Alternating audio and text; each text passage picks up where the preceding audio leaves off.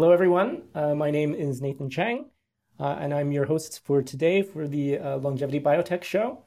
We have uh, an exciting show again. Uh, today, we have uh, the pleasure of having Daniel Oliver. he is the CEO and co founder of Rejuvenate Bio, which is a George Church lab spinout that is trying to reverse aging in dogs.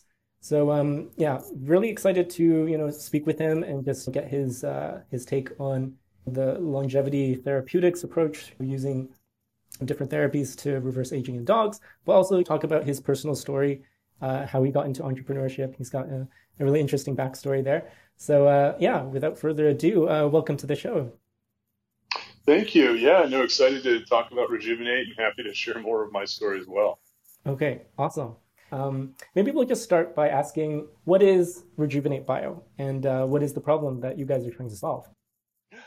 Yeah, so I mean, you did a pretty good job summing it up. I, I mean, we're a spin out of George Church's lab. Uh, we are interested in um, therapies that cause full age reversal um, long term. Um, currently, we are working with gene combination gene therapies that have demonstrated the ability to treat multiple age related conditions in mice and we've been able to move those therapies into dogs um, and verify a number of the results there.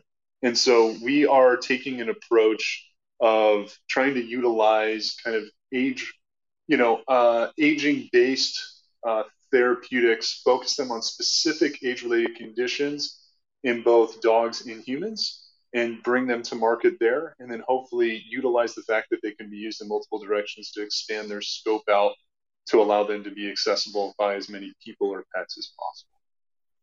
Okay, cool.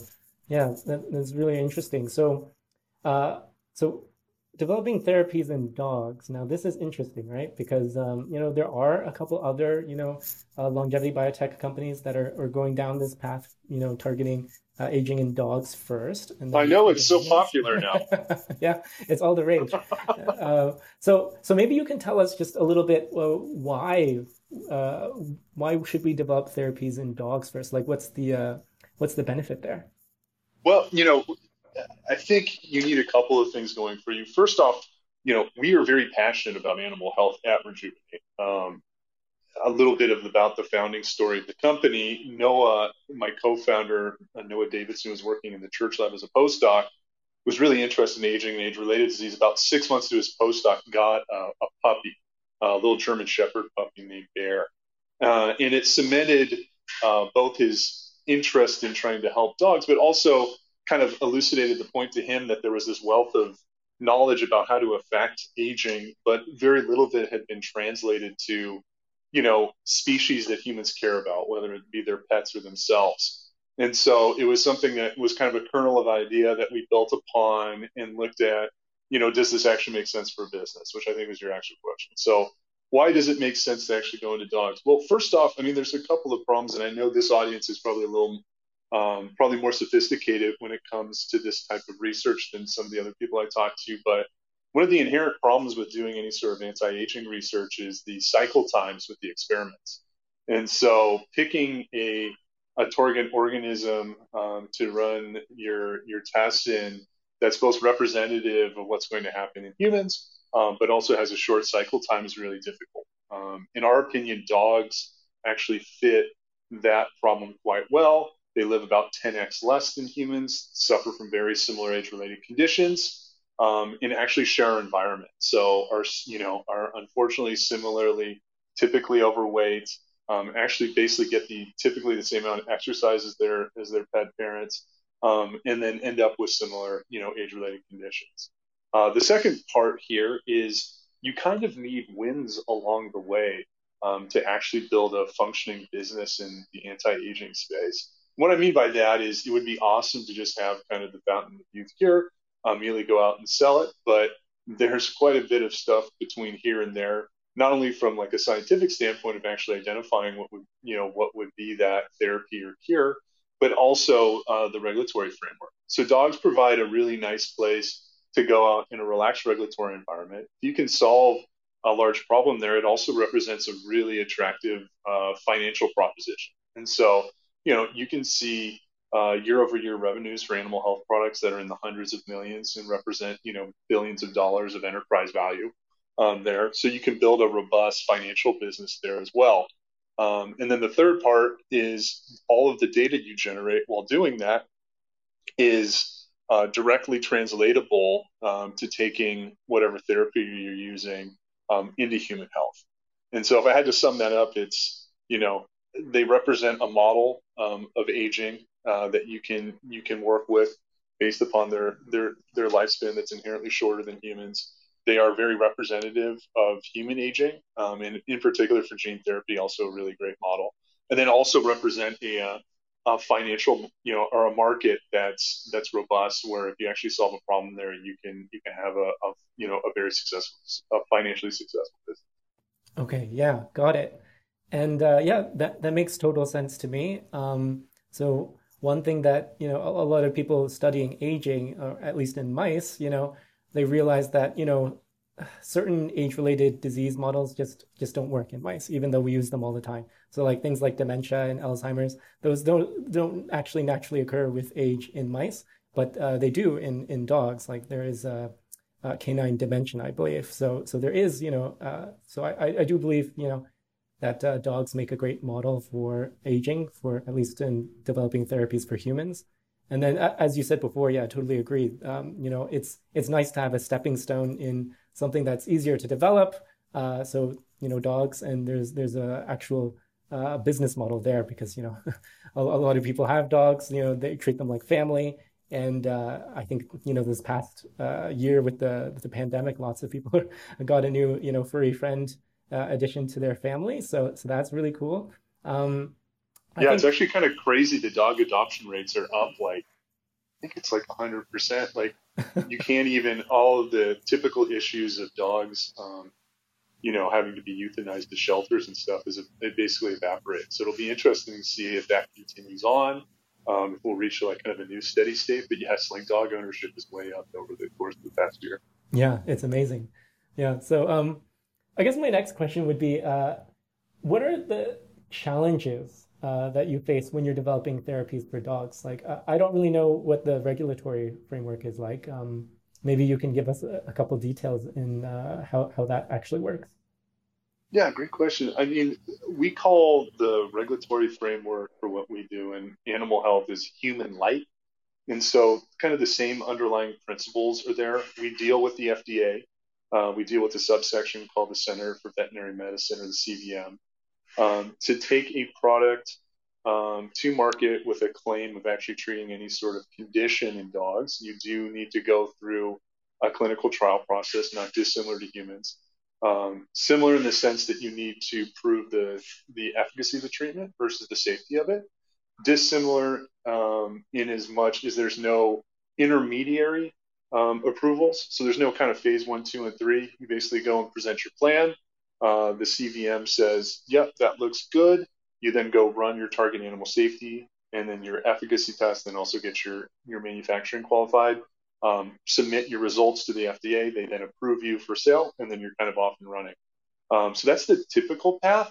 Um, one of the more interesting things that's happened in the last couple of years, though, is the FDA has um, taken the viewpoint that if you are going into a life threatening disease in animal health and you are able to prove that your treatment is safe and has a reasonable, what they call a reasonable expectation of effectiveness, you can actually go to market with your therapy um, without completing a full efficacy trial.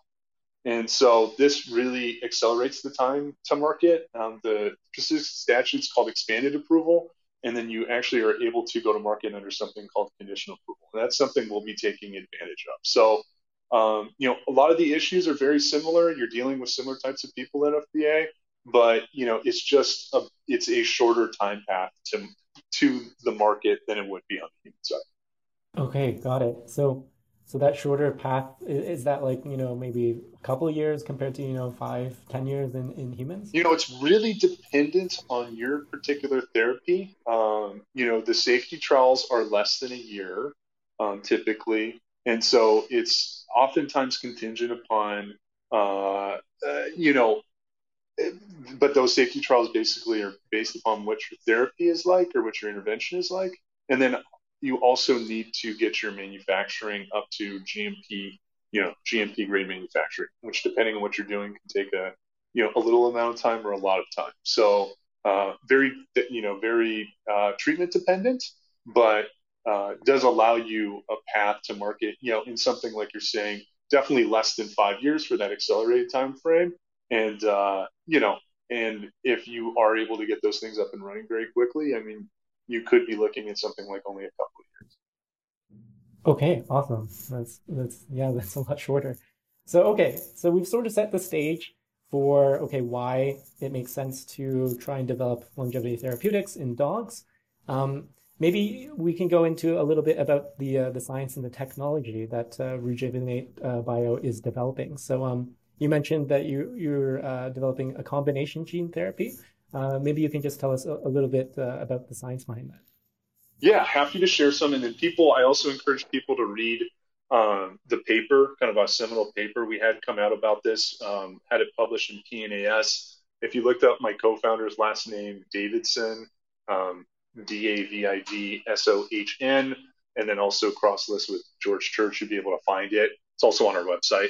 Um, but we are utilizing for our first therapy a combination gene therapy. So it's an adeno-associated virus-based gene therapy. So it's um, injected, uh, administered as a single intravenous injection. Um, it then basically goes in, drops off its DNA payload, typically in liver cells. Um, these are little rings of DNA that express like the proteins we're interested in. And then in our case, those proteins are secreted proteins so they can go around through the bloodstream and have effects systemically. Um, the particular genes we're utilizing, um, one is FGF21. It's a more metabolically associated um, protein known as the starvation hormone. And so when we've utilized and others have utilized it, they've seen um, upregulation of FGF21 um, has uh, driven, uh, you know, the in this case mice back to their kind of normal body weight even while eating a high fat diet. Um, also seems to promote um, angiogenesis or angiogenesis and boost the immune system. Uh, the other gene we're utilizing is uh, we actually are down regulating uh, kind of a damage or fibrotically associated gene called TGF beta 1. TGF beta 1 is a circulating damage signal. And so we, um, we basically express a receptor uh, that goes around and binds circulating TGF beta 1 and lowers the inflammatory environment in the body. And so uh, lowering TGF beta 1 has been shown to um, basically lower inflammation, also stop the spread of certain types of cancer.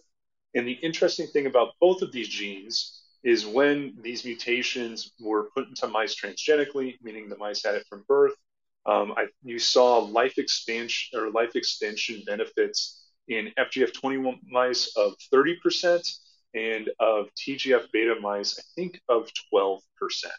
And so they have this pedigree of coming from these like longevity um, transgenic mouse experiments. So we are very confident that generally they are beneficial. These mutations are generally beneficial.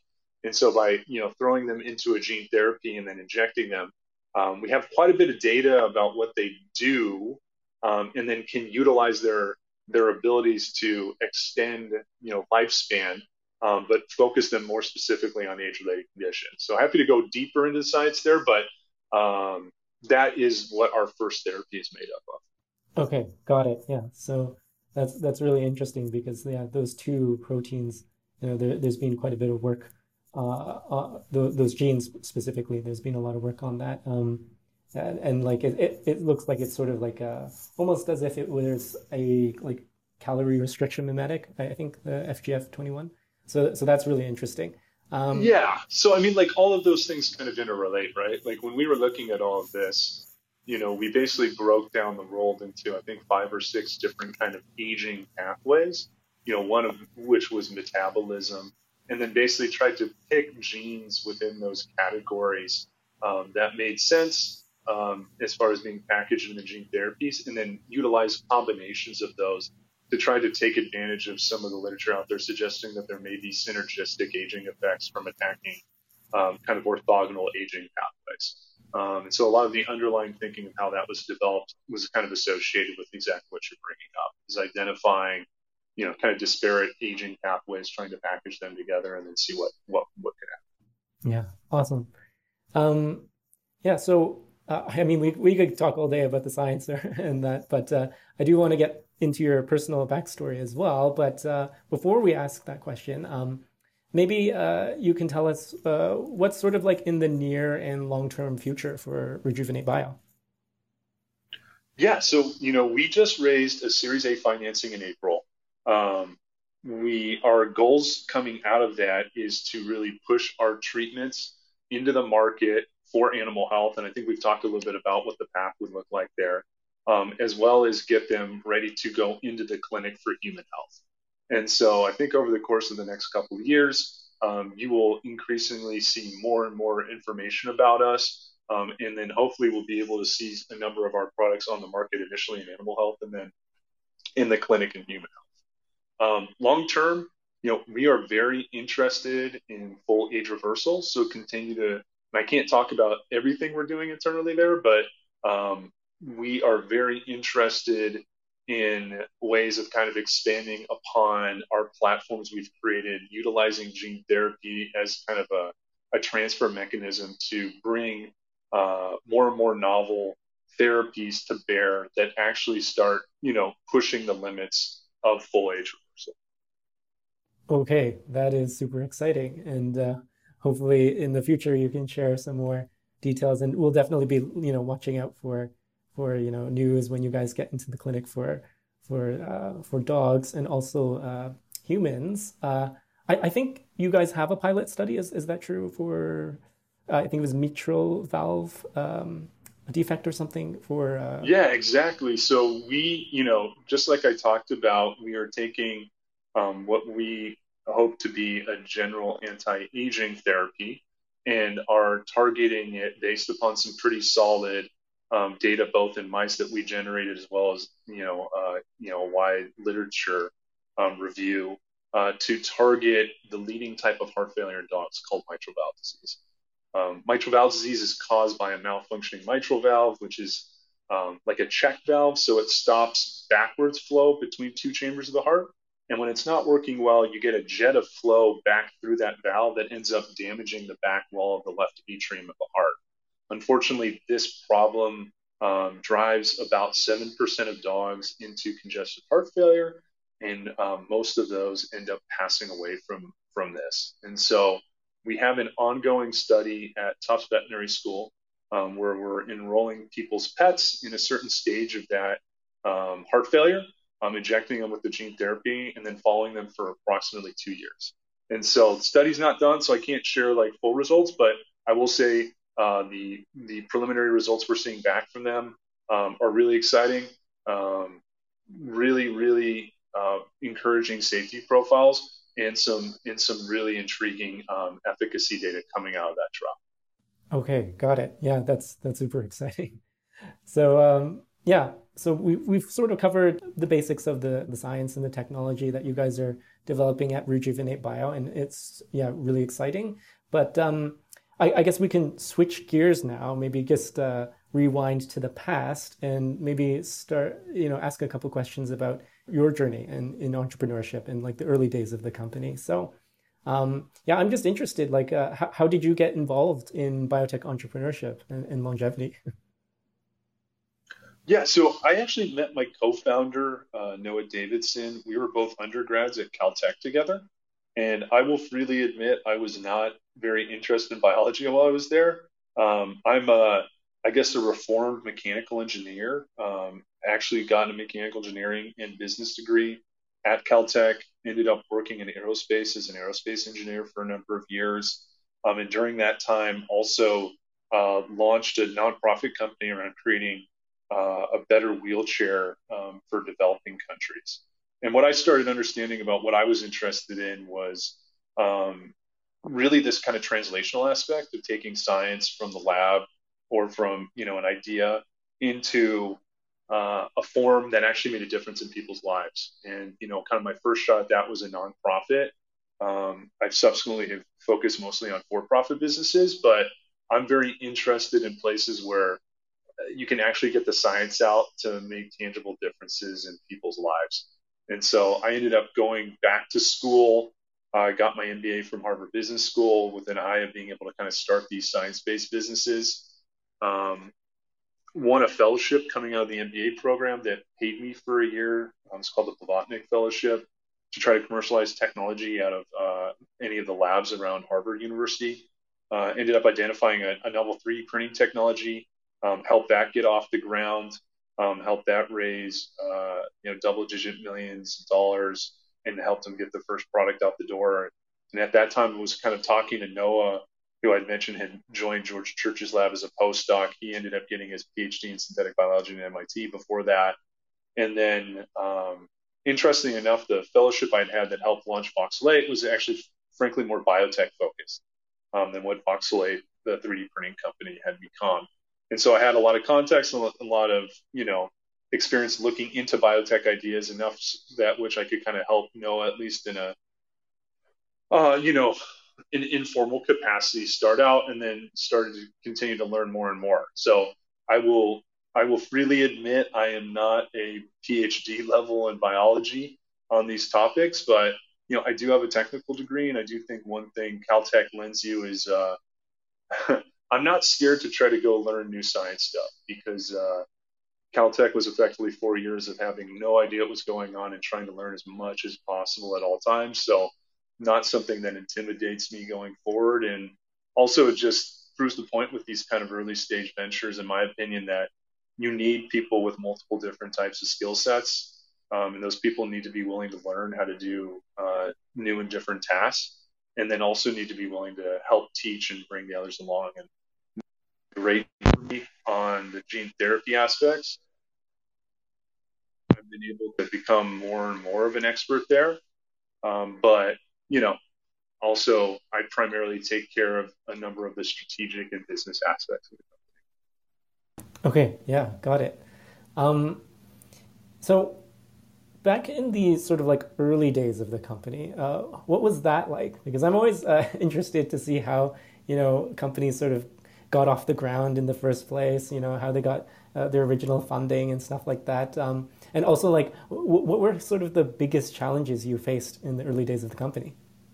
Well, I mean, it, it's funny with like us because we were such good friends. Like, uh, we were both in Boston at the time, so we would have, you know, we would hang out, and not an infrequent topic of conversation would be a Noah Noah business idea and not necessarily surrounding his research. And then we'd kind of interrogate it and, and think of why it was an awful idea or the best idea or blah, blah, blah. And often would go nowhere, right?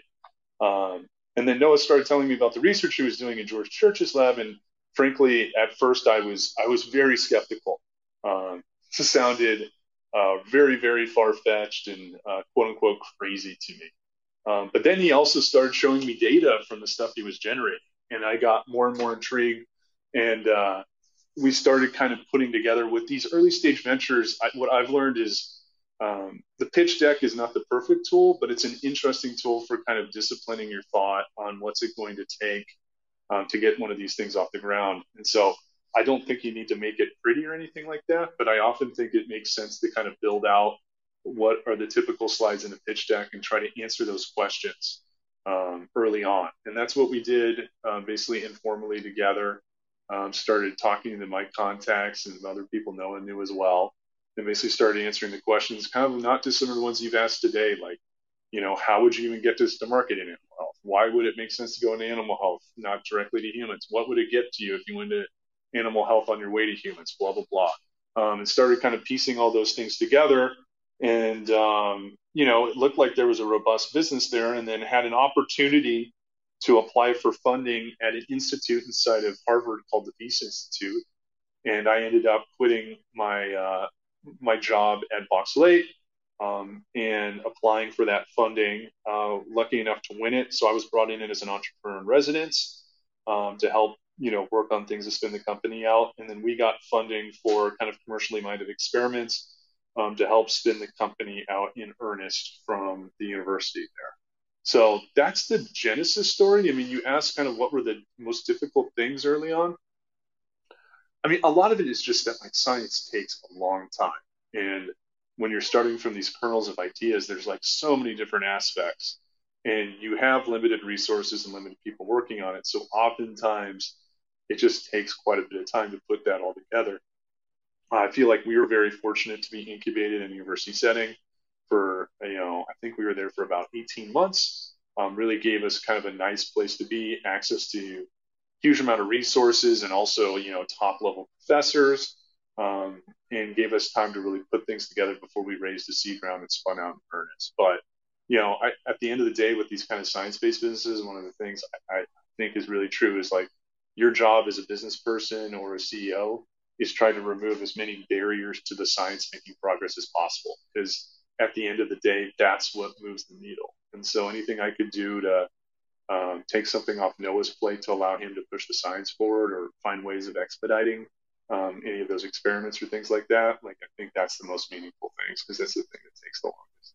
Yeah, awesome. Yeah, I, I like the way that you frame that. And um, maybe we can dig a little deeper into this because, um, you know, one of the things that uh, is extremely lacking in the longevity, you know, biotech space is that there's just not enough founders, right? And I think uh, a lot of people sort of self-select themselves out of the, the founder pool because they feel like, oh, you know, I don't have a you know traditional you know biology degree or that sort of training, so I can't possibly make a difference in this space. And uh, I think you know with the stuff that we're doing at On Deck, you know, with the longevity biotech fellowship program, we're just trying to find as many people who have the you know, ambition and the talent and the passion for doing something about aging through you know the startup ecosystem. Um, we're just trying to find these people and bring them together. But um, I, I, wonder, do you have any words of advice for um, you know entrepreneurs that want to get involved in biotech or or longevity biotech, but uh, they don't have a traditional uh, bio- biology background? So, like, what are the key things that you think they need to do to be effective in uh, building a biotech company? Yeah, I mean, I really agree with you that it's difficult. Like, I do think one of the bottlenecks for more and more of these companies getting formed is a lack of founding teams um, and the correct founding team. So I'm right there with you, and I, I love the stuff you guys are doing there on with on deck. Um, a, a, couple of things in words of encouragement I give for people that aren't, you know, uh, maybe have a biology BS or maybe not even that, like me, um, and certainly don't have a biology PhD is um, I think a really key element of science based businesses is they often come from the perspective of having uh, an answer, but they don't know what the question is. And what do I mean by that? They often have an innovation, but they don't know where to apply it in industry. And so typically to figure out where that innovation will work to solve a real problem, it doesn't take a huge amount of scientific understanding. It takes someone willing to kind of go do the grunt work, the hustle of talking to as many people as possible, um, a little imagination on what you could possibly do in these different industries, and then you know kind of the hard work of piecing that all together. And oftentimes, you know, there are scientists that are interested in doing that, but oftentimes the scientists and maybe the engineers that or came up with the innovation are are more interested in continuing to push forward on increasing its ability to do X, Y, or Z versus really understanding what the application would be. And so bringing that type of you know hustle and um, you know expertise is hugely helpful. I also think at the end of the day, these ventures often take off based upon the funding put towards them, and that funding is primarily based upon the story you create, the team you surround yourself with, and you know, like I said before, the application you pick, um, which is a large part of the story you end up telling. And so, bringing those elements together um, is hugely important. And so, to me, like people from lots of different backgrounds have a lot to bring to you know to biotech ventures or longevity ventures. Um, but I think the key is don't be intimidated by the science, but also you know be humble enough to know that you're going to have to ask questions that'll probably seem dumb in the room to people, but find co-founders that are willing to help you out there, like recognize um, what you're bringing to the table, and then utilize resources where you can to find these technologies early on to help. And then also, uh, for me with this entrepreneurship stuff, like you know, everybody kind of knows like the mythic founders that like their first venture became you know, Facebook or blah, blah, blah, or whatever. But the vast majority of these things, you know, get reps, like try things, do consulting projects for free for, you know, PhD students that are looking for an application, like do these types of things, connect with people. Um, one of the platforms I really love is uh, AVX, um, which basically has aggregated a bunch of the of the academic work that's being done in the top uh, research universities across the U.S and these are all basically PhDs and postdocs that are interested in spinning companies out of these universities. And so you can basically become part of the community, see these, try to help the people on the platform out, maybe meet someone who has an interesting technology, um, and then work to spin a business out. But, you know, take the time, take reps. It's fine to have failures. I certainly had plenty of things that didn't work um, in, in my experience. So just go and try to do stuff and try to go be as helpful as possible in different places. Okay, yeah, awesome. those are good words of advice. And uh, yeah, I just want to reiterate there that, you know, uh, biotech founders, uh, they can come from all sorts of different uh, backgrounds, uh, you know, even in, within our own space, right? Uh, you know, Ben Kamens at Spring Discovery, right? He was a software engineer at Khan Academy for a while. And you, you have people like, you know, Matt Scholz at Oisín Biotechnologies, you know, he, he his background was in computer science. So yeah, and of course yourself, uh, your background was uh, formal background was in um, uh, mechanical engineering. But uh, it's just great to see, you know, that you don't have to be boxed in by, uh, I guess your your formal training. You can uh, you can learn things and you can you know have a big impact in in places that you are passionate about. So I love to see that your, your story is extremely inspirational in that respect. So. Um, so okay, so moving right along, um, maybe uh, uh, next question maybe is about uh, mentorship. So um, uh, you know when when I first heard you speak uh, in uh, Nabiha's clubhouse room, you you had some interesting ideas about mentorship, and you know with the program that we have on deck, you know we really you know want to provide you know the best sort of um, you know ecosystem or you know environment to help facilitate mentorship. So what are your thoughts on this? Like, how, how do you find a good mentor in, you know, biotech entrepreneurship? Yeah, you know, I I definitely have a lot of Caltech in me, so I'm not necessarily the most extroverted person. So, um, idea of like going to a conference and just talking to everybody in like the ballroom or something is like just fairly intimidating me. So, what I what I've always liked doing is trying to kind of short circuit that process basically figure out really targeted questions of challenges I'm having, identify like the correct people, and then simply just like reach out to them and see if you can talk to them. Um, my experience has been like over LinkedIn, you probably get like 50 or 60% hit rates with even like really, you know, quote unquote important people. And then you just start building things out from there. Um, the, the thing I've noticed with kind of having people mentor you or or be good advisors and eventually become you know maybe scientific advisory board members or board members things like that is um, if you show a demonstrated ability to um, listen to what they're saying take their advice synthesize it in what you're doing and come back and show them results um, people are very interested in working with you um, frankly i met nabiha when she was nabiha from Cellino. um, was she was uh, still at Harvard. And the thing that immediately impressed with me with her the most was like she asked a million questions, which was great. And then the next time I talked to her, like I could tell like things had happened based upon the conversations we've had and the conversations she'd been having with other people.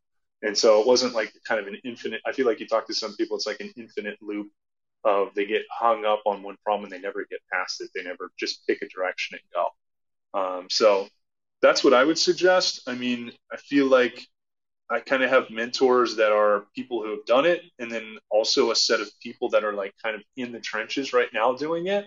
And I feel like both are super important. So like more of a peer group or whatever, and uh, build those relationships, utilize people that you like hanging out with or talking to, and then also continue to be helpful, and then also try to bring something to the table whenever you can to someone else. And that doesn't mean like the same person you're getting mentorship from, but you know, um, anybody on this on this clubhouse is welcome to ping me on LinkedIn. I'm happy to try to help in any way I can.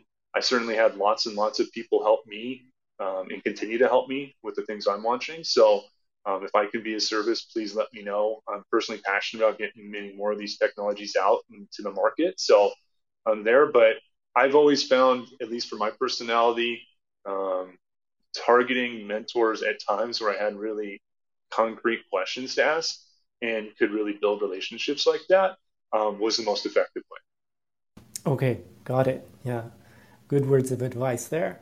Um, okay, so we're almost uh, at the sort of like uh, halfway point where we'll let, start letting people come up onto the stage. But um, before uh, we get there, I'm, I'm, gonna we're gonna try something new for the today's uh, for today's episode. Um, we're going to do a lightning round, basically some your your quick thoughts on certain subjects on on you know biotech entrepreneurship. We'll try and keep it short. Uh, if if you know something piques someone's interest in the audience, they can follow up either in the Q and A now or sure. they can follow up later. But uh, okay, so let's let's try this. Okay, number one, what's what's your thought on like uh, de-risking an idea for like a startup? Yeah, I think you know we kind of went to like what team you bring to the table, the non-traditional background. I think this is a really key point. Um, every business you're building has key questions that you need to answer. Um, one thing is going exploring what people think those key questions are, and then your your real goal as a, a CEO is figuring out the the quickest, cheapest way of answering those questions quickly as possible. And so that typically doesn't mean build the entire business um, before you know like the kind of the answers to a bunch of key questions. But that is really your job, and that's kind of where your financing strategy. Mm-hmm. Okay, got it. Okay, number two, uh, tech transfer offices. uh, it could have really deep conversations here. They have very disparate incentives to what you're doing. Um, so be aware of that. Uh, your best your best friends are people who have gone through it and comparables. And so if you are negotiating with tech transfer office, talk to one of your friends or someone you know. I'm happy to talk to anybody about what it's like and then have lots and lots of comparables, particularly with that tech transfer office of what their deals look like. Okay, cool. Um, okay, number three, uh, IP strategy. Yeah, you shouldn't have an IP strategy. You should have a protection um, strategy for your business, and that may involve certain pieces of IP. And so that's the way you need to view it. Um, having patents in and of itself aren't good. Those patents have to lend ability to either protect what you're doing or protect an ability to continue what you are doing or increase the value of the company in in uh, in an acquisition. So um, should be viewed in the context of the business, not necessarily um, I don't, like scientific patents often are kind of crazy and are based upon like the crazy ideas the scientists have. They need to be put in the context of whatever business you're mm-hmm. Yeah, totally. Okay, number four, uh, fundraising. Yeah, I mean, uh, similar tech transfer offices, something that's necessary, not always pleasant. Um, there are kind of tried and true methods for different rounds of financing to make yourself more successful. Um, lots of good resources out there. I'm happy to connect on seed financing and things like that. Um, but utilize best practices, run a tight process with multiple um, relevant VCs or types of investors you're looking at, and try to drive the process to a close. Your goal is to try to get multiple offers, basically. Um, it'd be like selling your car, but only approaching one person. You know, you want to put in as many places as possible, um, get as many offers as possible, and then play those people off each other, get the best deal. Um, the only other thing I'll say is like I think there's kind of a pyramid of investors. Um, there's the people that are actually smart and have a lot of money; they're on top. The next would be people that um, don't, you know, are kind of passive investors but have a decent chunk of money. And then the the lowest rung, um, which arguably there's the most of, are people that think think they know what they're talking about with your business and may have a lot of money or no money, but will be in your way and uh, cause you problems. So try to stay in the top two categories. Obviously, the top category is the best, but um, that would be the other layer you're looking at here versus just particular deal terms. Mm-hmm. Yeah, choose your investors wisely. okay, uh, number five, uh, indication selection. So this is something that's really, uh, really you know a big problem in longevity therapeutics um, because you know you can't choose uh, an aging trial per, per se. Um, so yeah, what are your thoughts on indication selection? Well, so in longevity in general, I think you have to play within the confines of the regulatory framework that's set up. And so we have very different indication selections in human health and animal health because the regulatory framework is quite, quite different. So, for example, in animal health, going after a large life threatening disease actually accelerates the time to market versus going after something like heart failure in human health would not make any sense. It would be a really difficult regulatory push. So, there we are interested in identifying um, indications that may be rare or orphan diseases that allow us to enter the clinic quickly but also will generate data um, in, in, that we think we have a high probability of treating, but also that will generate data that allows us to go into larger indications. So I think you need to come up with uh, ways of taking advantage or working inside the existing frameworks of whatever regulatory process you're dealing with. Now, in saying that, like lots of longevity companies aren't necessarily dealing with the FDA. I mean, there's there there's nutraceuticals and things out there. These are all, you know, these are all decisions people make and based upon that regulatory framework, you need to pick like how what indications set or what claims you're going to make, or if any at all. Okay, cool. Um, okay, number six, lab space. I really am a proponent of utilizing like the co-working spaces early on. Um, they may look kind of expensive from the outside, but the thing people tend to miss is that uh, you're basically taking like a million or million and a half dollar um, capital equipment cost out of your first fundraise uh, because you get to use all the shared equipment at the lab space. Um, once you grow past kind of 10 ish people, um, probably time to get your own lab space and move out. Um, but those co working spaces early on are really, really ideal. And they're kind of sprouting out all over the place where they were kind of primarily in Boston and San Francisco. We were we just moved out of co-working space in San Diego, and I know the co-working space biolabs that we work at, I think, has outlets in um, North Carolina, I think Texas, I know LA, I know San Francisco, I know Boston. So they're they're becoming pretty ubiquitous. I would take advantage of those. Okay, yeah, that's that's super helpful. Um, okay, uh, number seven. I, I, don't know if you guys use this, but like uh, CROs, like uh, contract research organizations. I don't know yeah. if you have any tips on that. Um, they don't care about what you're doing as much as you do. Uh, they will make any mistake possible and so you need to find quality ones and you need to figure out how to deal with them in a way that's time effective, but also get your experiments done correctly. Um, do not assume that they will be doing it right. I think this is one of the biggest learnings of people coming out of academia with dealing with kind of third party contractors um, on trying to get this stuff done. So it is, uh, is it is really the only way of running animal experiments, in my opinion, for like early stage biotech. And so you will be dealing with CROs, but know that they are difficult to deal with and you need to stay on top of them, probably visit the facility if possible, communicate that you're on top of things and check in with them constantly. That's the, that's the way to handle it. Okay, great. And uh, number eight, hiring. Yeah, hiring is um, one of those things that everybody says is difficult, and I feel like no one believes. And then when you actually go through it, it is very difficult. Um, it's difficult to know if people are really going to be great. It is a huge deal if you get great people, and it takes quite a bit of time to screen people, interview them, negotiate with them, do that like multiple times for the same position. Maybe that person falls through. And so try to utilize as many of the resources as possible. Post your post your jobs anywhere you can. Um, try to network through people for particular jobs and then try to get your jobs in front of the right types of people for like very specific roles. So, for instance, for us, um, we had a virus manufacturing role to fill. Um, there's only so many people who have really done that. And so, like a targeted LinkedIn search and uh, like InMails is more effective than posting it on uh, uh, Zillow's not the right, no, like on Indeed or something like that. If that makes sense. Yeah. But utilize any, it's kind of like scrap and claw, particularly early on. This is one, you know, I think there's a big debate with like startups whether you should be stealth or whether you should be public. Um, I think one of the bigger benefits of being more public and more well known is recruiting. And so keep that in mind when you're picking kind of your PR strategy. Mm-hmm. Yeah, that, that's great advice. Definitely amazing. Um, okay, so uh, last one for the lightning round. Do you have any other advice that you think is important for uh, founders in biotech or, or longevity?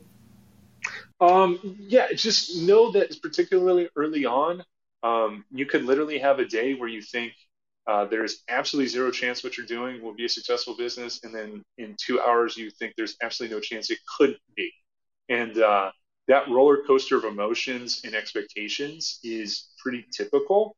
And just know that almost everything you encounter early on, there's typically an answer for, or maybe isn't as good as it looks. And so uh, continue to ride the wave for a while, and then things become more established, and you kind of get more momentum. But don't don't let that kind of roller coaster discourage you or or kind of you know um, end your journey prematurely. Um, try to ride the wave as long as possible, and uh, you know it is it is not an unstressful job, but I think it's a really exciting and fun one. And so take advantage of that. You don't need to be working 24 7. You just need to be working effectively.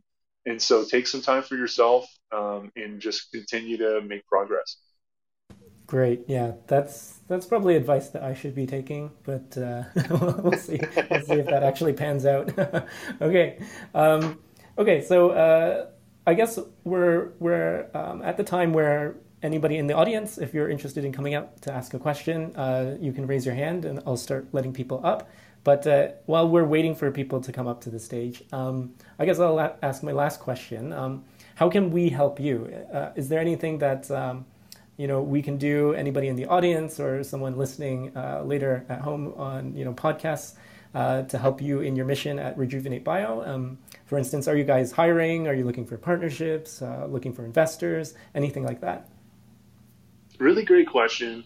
Um, you know, I'm really interested in connecting with more and more people. So please feel free to reach out. Love to talk to people that are excited about this area. Um, so happy to do that. Also, we will be taking a more public presence coming out here, whereas we have been, I won't say we were in stealth because we had some pretty big articles come about us saying what we are doing, um, but we will try to kind of continue to be in the news. So please, uh, please feel free to continue to read about us, um, maybe share articles about us um, follow our social media pages. Um, in particular, I think our like my LinkedIn is probably the best um, for like the key announcements that come out and things like that. Um, it's helpful. And then yes, if you do think of ideas or resources, that would be great for us. Certainly, we are very interested in partnering across both animal health and human health. Please feel free to forward those my way. Um, my email is dan at rejuvenate bio, so feel free to email me there or ping me on on LinkedIn. But uh, you know, otherwise, I'm happy to be part of the community and also happy to try to help more people um, work on aspects of, of the industry as well. Okay, awesome. So uh, you guys heard that here from from Dan. Uh, if you guys are interested to uh, reach out to him, definitely uh, look him up on uh, LinkedIn or his his email. Um, okay, cool. So uh, this was great. Awesome conversation. Learned a lot. Uh, the lightning round was uh, a success, I would say, the first time. But uh, I hope I was cool. lightning enough. Oh, oh yeah, it was great. It was great. Yeah, covered a lot of ground and just a lot of great tactical sort of uh, pieces of advice. So th- that's really amazing. Um, okay, so we have some people coming up on stage. Uh, I'll let them up now. Okay, Dan Stepanov.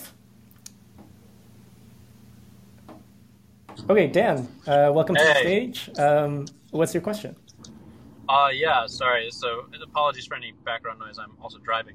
Um, but my question is, um, so I, I, my, my approach here is like my background is chemical engineering and then software engineering, and uh, recently went through YC in a completely area outside of biotech. My question is basically, as far as an approach uh, of getting into longevity, uh, my it, it, I'm wondering if it's a it's a solid approach, and, and it's basically to get the chops of running a startup um, in a respected way, right, institutionally funded, and uh, as well as like securing some of like my own capital to sort of intend to put up my own money. Uh, uh, and have skin in the game, and, and then you know sort of parlay that into um, as I build out a community for myself or network for myself uh, into then starting the next venture being as like a biotech longevity one.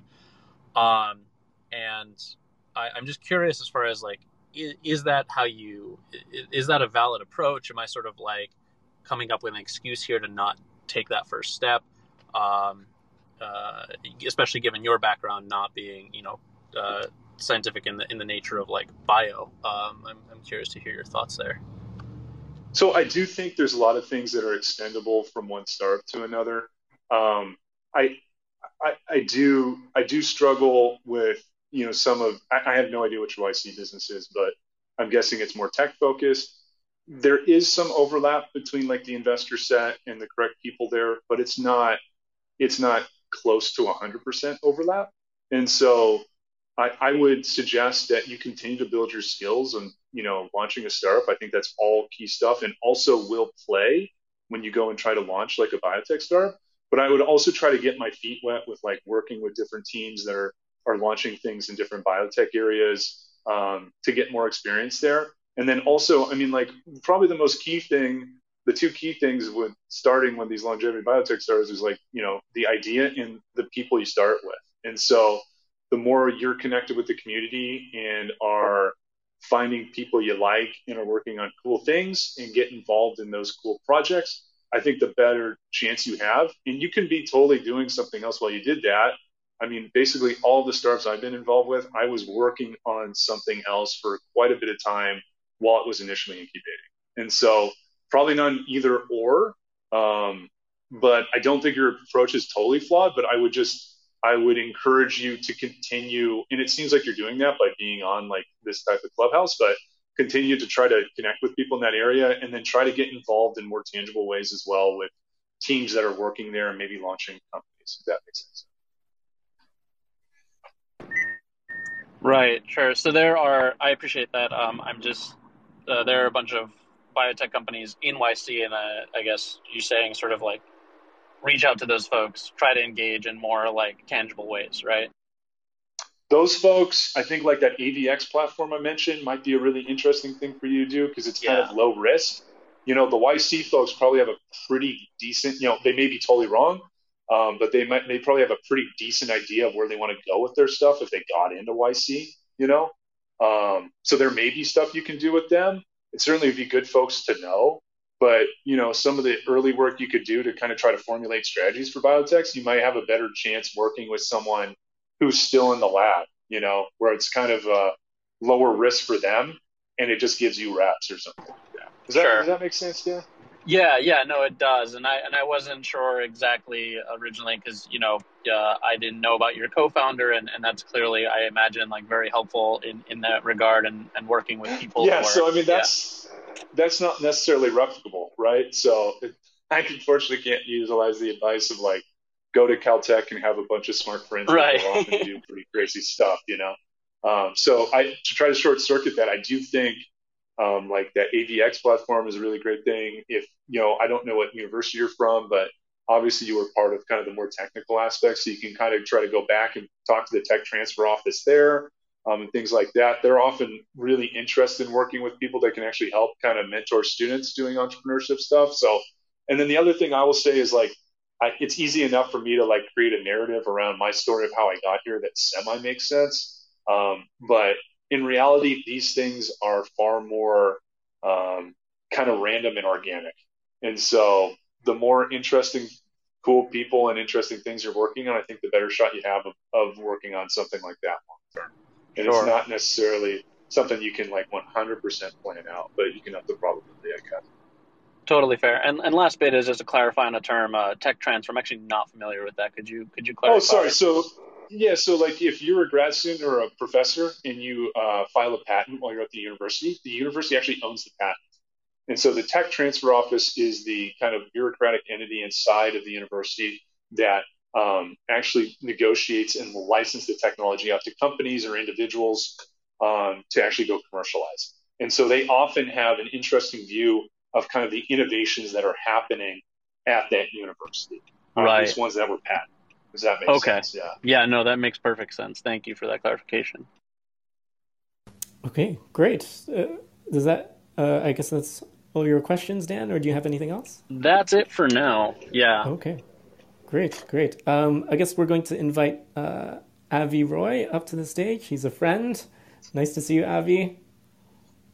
Nice to see you too, Nathan. Thanks for um, inviting uh, up to the stage. Uh, Daniel, uh, excellent presentation. Um, thank you for the talk and um, the rapid fire questions. Uh, the answers to those were I mean, brilliant. Um, I just have a quick question. I joined about 10 minutes late, so I don't know if you actually covered this at the beginning of your talk.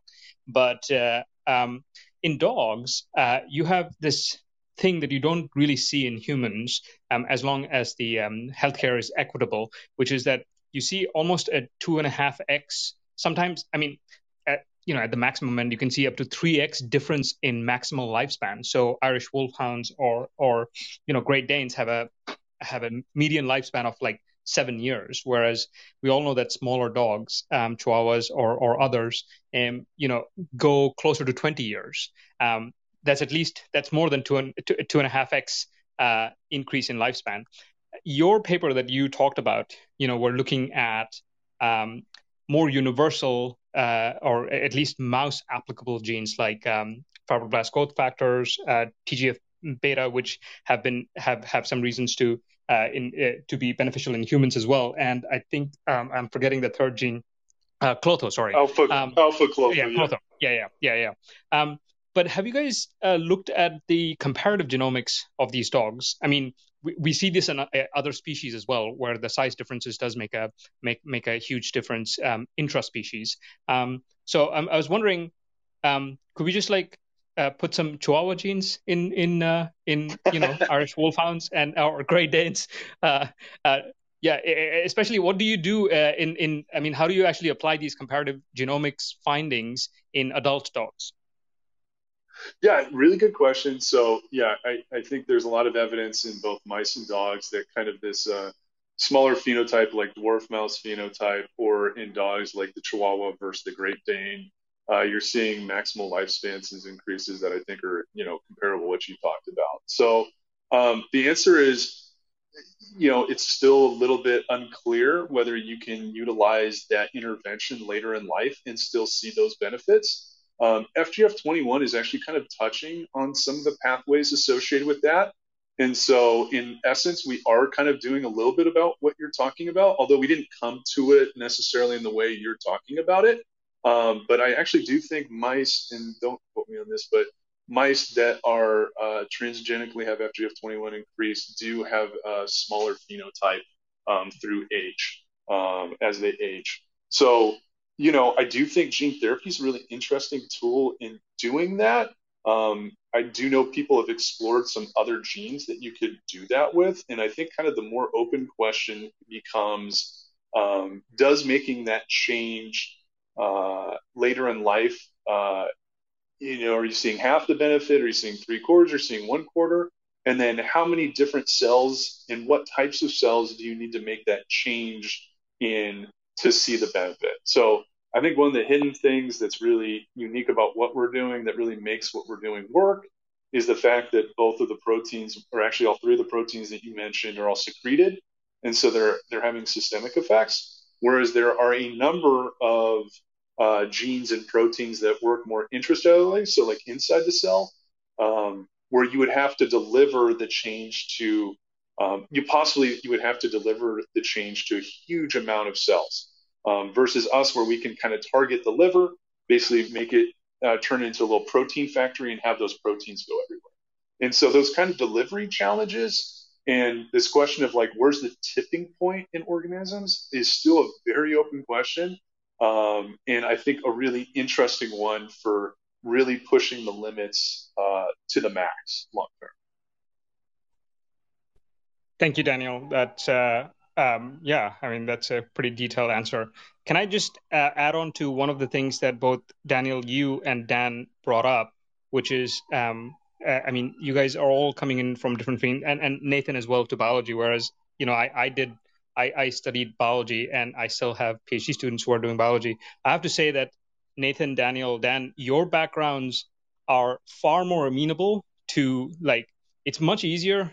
Um, this may be bi- my bias speaking, but in the doctoral training centers in, in Oxford and Cambridge, uh, the it's much easier to train engineers into biology rather than the other way around to make biologists, depending on how how much biology training they've had, as in like post PhD or whatever, to make them quantitatively sound or programmatically sound. Uh, so so yeah, I mean, uh, people who are coming from engineering fields into biology, I mean, it's so much easier for you guys. well, That's very good. That, I didn't, I didn't, I, I didn't do super well in my biology courses, so I'm not positive that is true. But um, I do think, you know, I do think there is something to be brought with like where two fields meet and you bring different ideas together and be able to kind of synthesize those ideas into a whole. And I also will say when you're doing quote unquote, you know, or when you're doing work that's pushing the envelope of different places, um, often there are not experts. And so the time you spend to learn about what you're working on and what you're doing, you know, puts you at the head of the pack. And so I, I would tell people don't be intimidated that you might be behind now. If you actually go and do something interesting, you will quickly become like one of the foremost experts of it just because that's kind of the way the world works. I actually do have a question about fundraising now uh, on that on that sense, but I, I want to give others the opportunity to ask questions. Um, I guess uh, Dan, do you have uh, just a couple more minutes because I know we're over time, but um... oh, I, I, can hang out. Yeah. Oh, okay, great, great. Okay, sure, sure. Uh, Dan awesome. Stepanoff, go ahead. Yeah, yeah. So uh, the question is basically: so having gone uh, recently through fundraising um, and having done so in the the past, uh, it, it is a very tumultuous process. Uh, I'm curious, like being that emotional, like having that emotional story, like you said, um, during that that process is, is so key. Um, how it, it, pairs with the data, right? Like, and having the information behind uh, what what you're what story you're selling, and, and what is what does the fundraising landscape look like then, uh, especially in the top tiers? Um, for for that? Is it is it relatively small still? Is it developing? Is it you know fully developed and and uh, and and how do you match the the data with that in a in a situation where things just take you know like you said sciences take time right so are you asking about longevity in general dan i i think so yeah yeah i i yeah so i mean i i don't have a real good answer there i will say um I mean, every story is unique, and what you're really doing with VCs oftentimes is a weird um, push and pull of pattern recognition and standing out from the group. And so you want to kind of hit their pleasure sensors on whatever they care about. And I'm sure you saw this with YC. I mean, YC is the master of like formulating your deck to like hit the notes that that kind of investor cluster wants to do and then they have you guys all do it together and create kind of frenzy around what you're doing and blah blah blah. I mean, those mm-hmm. are all really good things. Um, there are certainly people are becoming increasingly interested in. I think most people say anti-aging now at like the top tiers versus longevity science. But like for instance, Arch Venture Partners just raised I don't know what like a billion and a half dollars or something like that. One of the initiatives they're looking into is anti-aging. Um, I know from personal experience that almost all of like the tech bio VCs are at least interested and will return your calls with this type of stuff. And so I don't think you're going to get too many doors shut. But like the other thing to know is there's not been like gigantic wins. Um, you know, Unity Biotechnology was probably the biggest win thus far.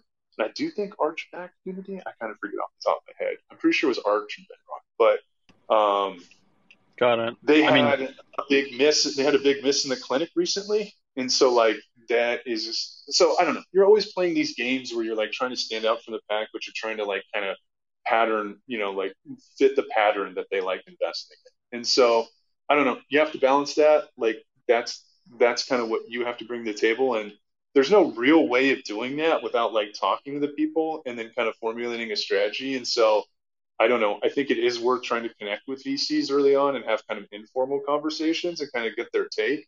Um, they're not always the most straightforward, and the the decision making processes as you get deeper into deeper into fundraising process, it sounds like you've gone through it. You will know or not.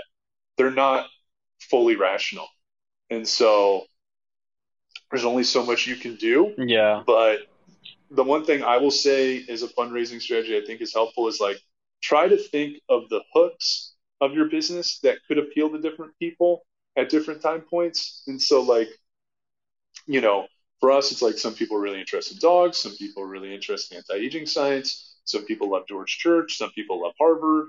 Um, you know, some people love the idea of bringing together, like, you know, doing therapeutics a different way. And so try to think of all the different hooks you can have and then try to emphasize those hooks for the audience you're going after when you pitch. But, you know, fundraising is a, uh, it's definitely more of an art than a science, in my opinion.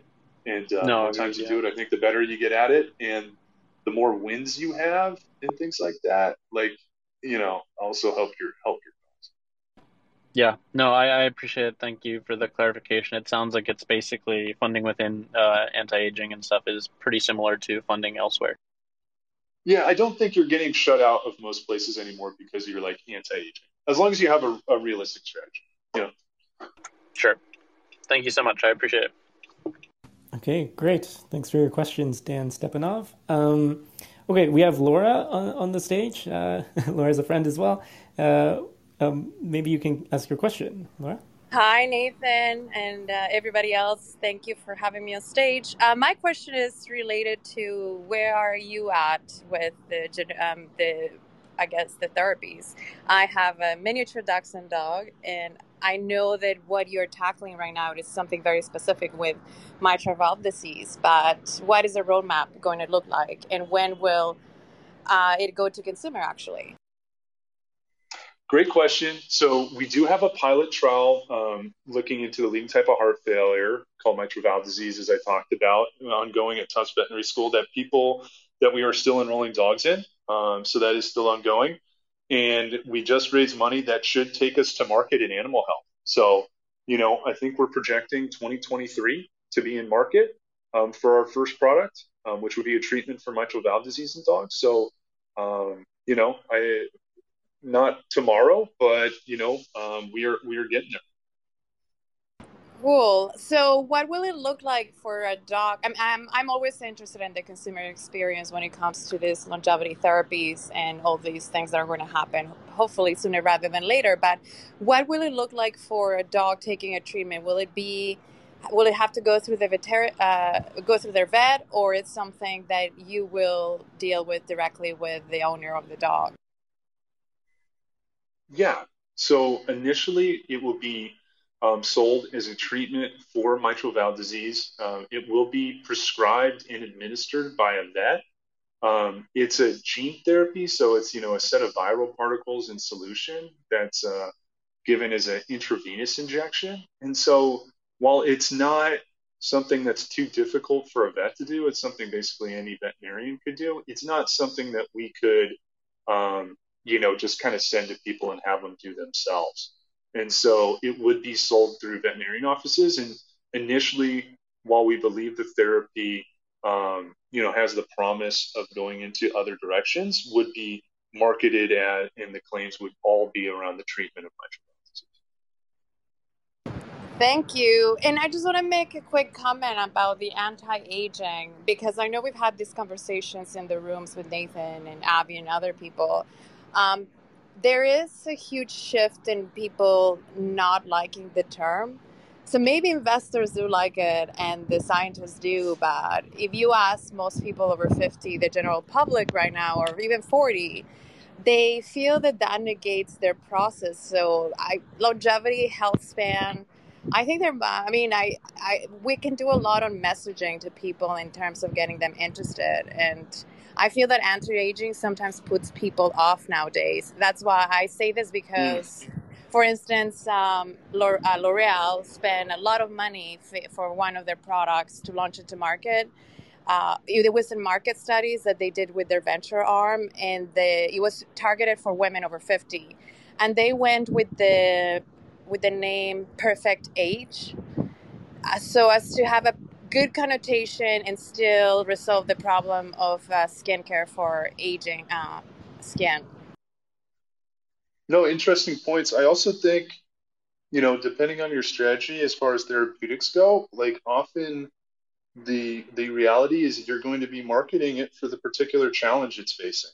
And so um, some of these questions about the exact you know the exact language surrounding longevity or anti-aging and things like that like you know, to actually build a business in this space, you're going to be attacking specific problems. And so I do think the community should be um, willing uh, to embrace things that may have a more targeted focus um, on a path to you know something that's more broad. Thank you. Okay, great. Um, maybe we'll just get one last question. Thanks, Dan, for being so generous with your time. Um, uh, Aaron, uh, welcome to the stage. Uh, what's your question? Hey, I'm sorry if if this has been said before. I only came in at the tail end of the presentation, but how much analysis are you doing between castrated versus non-castrated um, dogs in the the work that you're doing? Interesting question. Um, you know, we get questions a lot about like breed specific. Um, I have been asked about the castration question as well. You know, um, I think you know we've had dogs kind of a, a cross breeds and across um, you know being castrated or not. Uh, we haven't seen anything. I, I won't say that we've like studied it specifically, um, but you know the pathways we're utilizing, I think, are even you know aren't just you know like canine specific or species specific, but are more like large large mammals. You know, broadly large for large mammals. So I'm not as worried about those types of changes, but I do think when you're looking at papers on, like, for instance, like longevity experiments in mice and things like that, I, um, these kind of female or male considerations and these types of considerations are important ones to look at. And so, are things people should keep in mind? Um, I think they are ways of like people kind of gaming like lifespan increases at times. Um, but for the type of things we're claiming and going for, I don't think they're as relevant, but it is something we're keeping our eye on. Okay, cool. Okay, awesome. Thanks for your question, Aaron. Okay, so uh, I guess we're past time, and uh, I just want to thank uh, Daniel again for being so generous with his time and coming onto the Longevity Biotech show today. It's been a great conversation. Learned lots of information, lots of great, you know, practical tools and, and tips for for entrepreneurs in this space uh, in biotech and longevity. Uh, also, yes, amazing just hearing your your backstory. You know, coming from you know sort of like a non-traditional route, but also you know making a huge impact in uh, longevity biotech. So um, yeah, Dan, thanks thanks again for being on the show. It's been great. Enjoyed it. Um, appreciate the time and uh, wish everybody the best. Feel free to reach out. Okay, awesome. So uh, anybody who wants to reach out to Dan, uh, you can do so. Uh, I guess on LinkedIn would be the best way. And uh, yeah, thank you, Dan, and uh, have a great rest of the day, everyone.